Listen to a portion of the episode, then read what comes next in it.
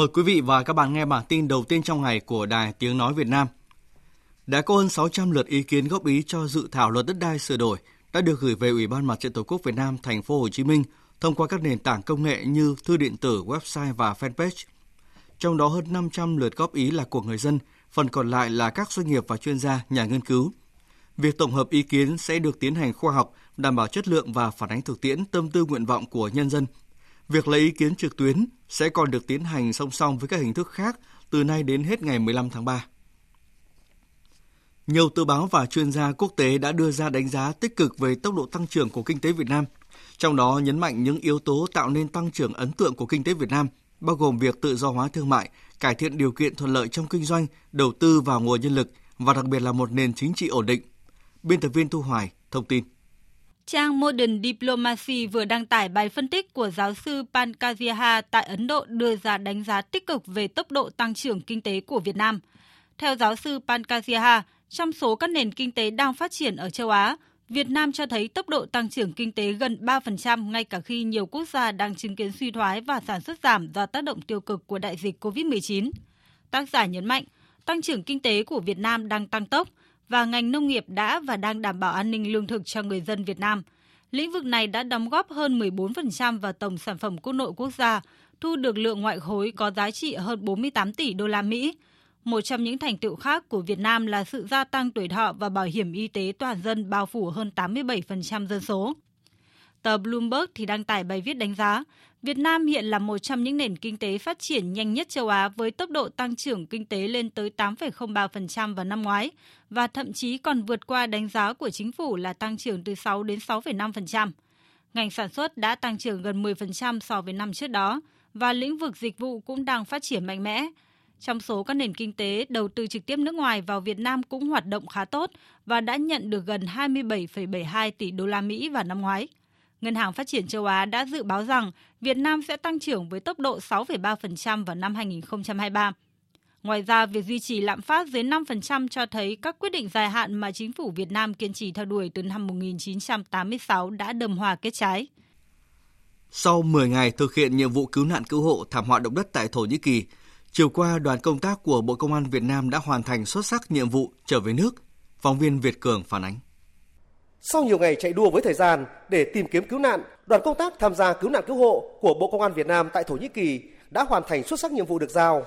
Phối hợp cùng lực lượng cứu nạn cứu hộ của các nước giải cứu được một người còn sống ra khỏi khu vực sập đổ, tìm kiếm đưa được 14 thi thể nạn nhân ra ngoài bàn giao cho cơ quan y tế địa phương đồng thời đã chuyển gần 2 tấn thiết bị y tế của Bộ Công an Việt Nam cho các cơ quan điều phối quốc gia của Thổ Nhĩ Kỳ và cho Sở Y tế thành phố Ariaman.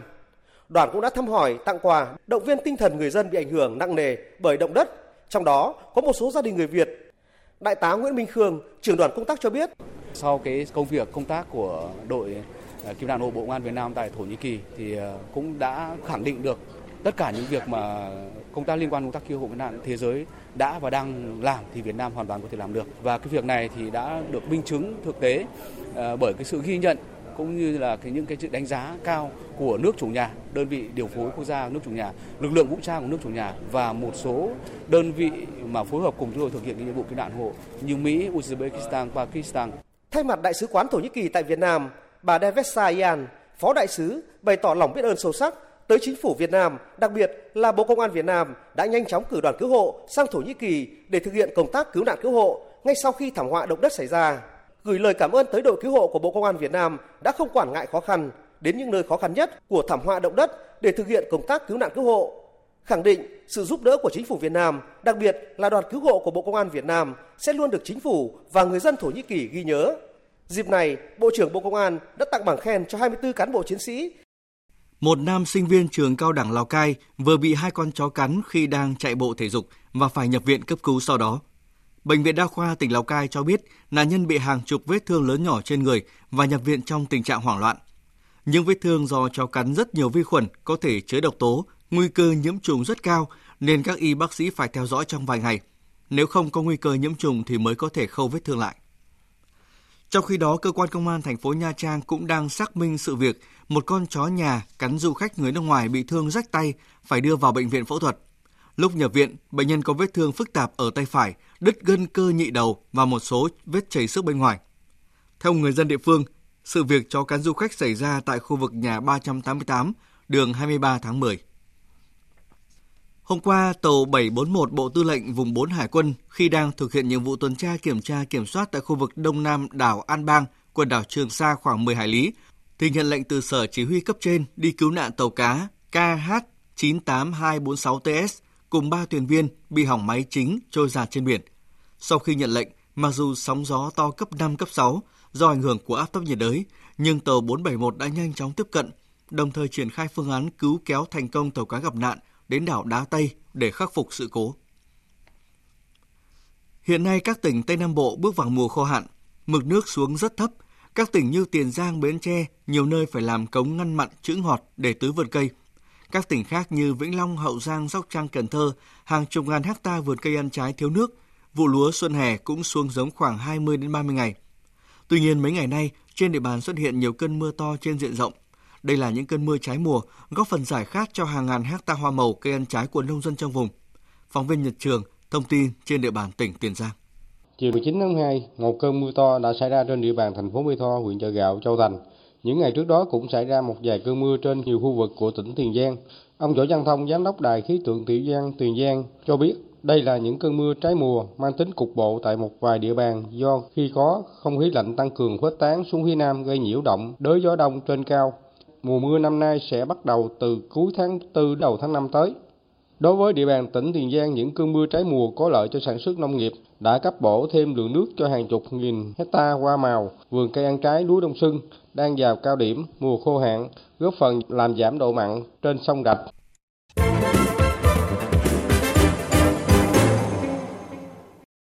Mời quý vị và các bạn nghe tiếp phần tin quốc tế. Ngày 24 tháng 2 tới đánh dấu tròn một năm cuộc xung đột Nga-Ukraine. Thế nhưng hiện vẫn chưa có bất kỳ dấu hiệu nào cho thấy các bên sớm có thể ngồi vào bàn đàm phán hòa bình. Châu Âu vẫn đang gồng mình để áp đặt các biện pháp trừng phạt nhằm vào Nga, đồng thời viện trợ vũ khí cho Ukraine bất chấp khó khăn cả về kinh tế cùng sự thiếu thốn về khí tài quân sự. Thủ tướng Hungary Viktor Orbán đã đưa ra cảnh báo các nước châu Âu đang gián tiếp tham chiến với Nga.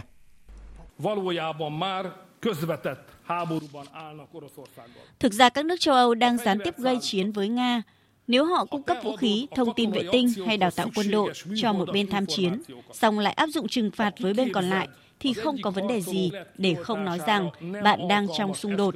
Đó là một cuộc chiến tranh ủy nhiệm. Nguy cơ các nước châu Âu bị lôi vào xung đột luôn thường trực, từ việc chỉ cung cấp vũ khí không sát thương, giờ là xe tăng máy bay chiến đấu được đưa vào nghị sự, rồi sẽ đến lúc là quân đội gìn giữ hòa bình. Châu Âu đang giống như những kẻ mộng du trên sân thượng vậy.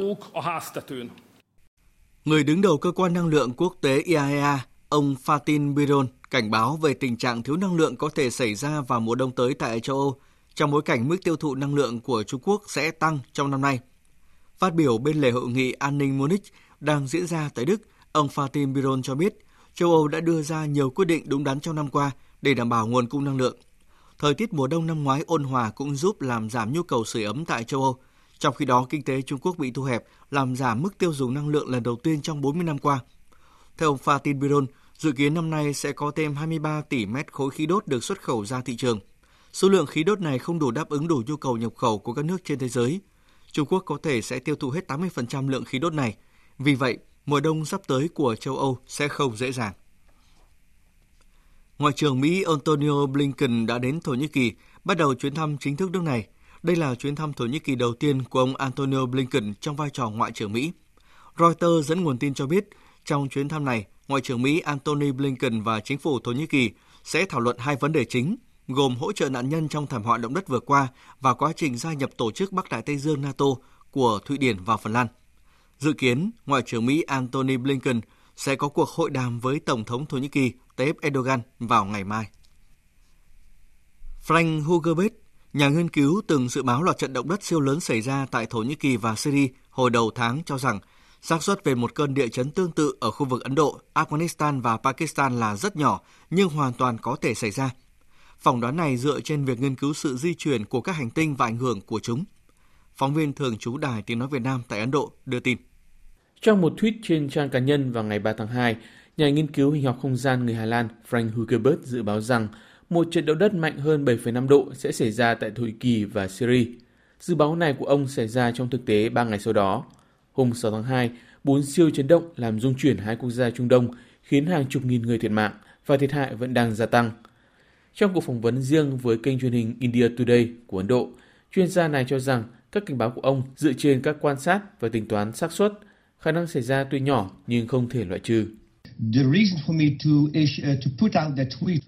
Lý do để tôi đưa ra dòng tweet ngày 3 tháng 2 dựa trên nghiên cứu mở rộng mà tôi đã thực hiện. Nghiên cứu dựa trên các trận động đất chết người trong quá khứ đã tấn công khu vực này. Vào ngày 3 tháng 2, một số hoạt động địa chấn đã được quan sát thấy trong khu vực. Tôi nghĩ tôi nên cảnh báo mọi người rằng một trận động đất mạnh có thể sớm tấn công khu vực này. Tuy nhiên, tôi không biết nó sẽ xảy ra chỉ 3 ngày sau đó. Frank Huckabert tiếp tục gây tranh cãi khi trong một video mới nhất, chuyên gia này dự báo một trận động đất lớn sẽ xảy ra tại khu vực Nam Á, kéo dài từ Afghanistan qua Pakistan tới Ấn Độ. Các dư chấn của nó thậm chí còn có thể cảm nhận được tại khu vực Ấn Độ Dương. Dự báo này lập tức gây xôn xao trên không gian mạng và trong giới khoa học. Quý vị và các bạn vừa nghe bản tin đầu tiên trong ngày của Đài Tiếng Nói Việt Nam.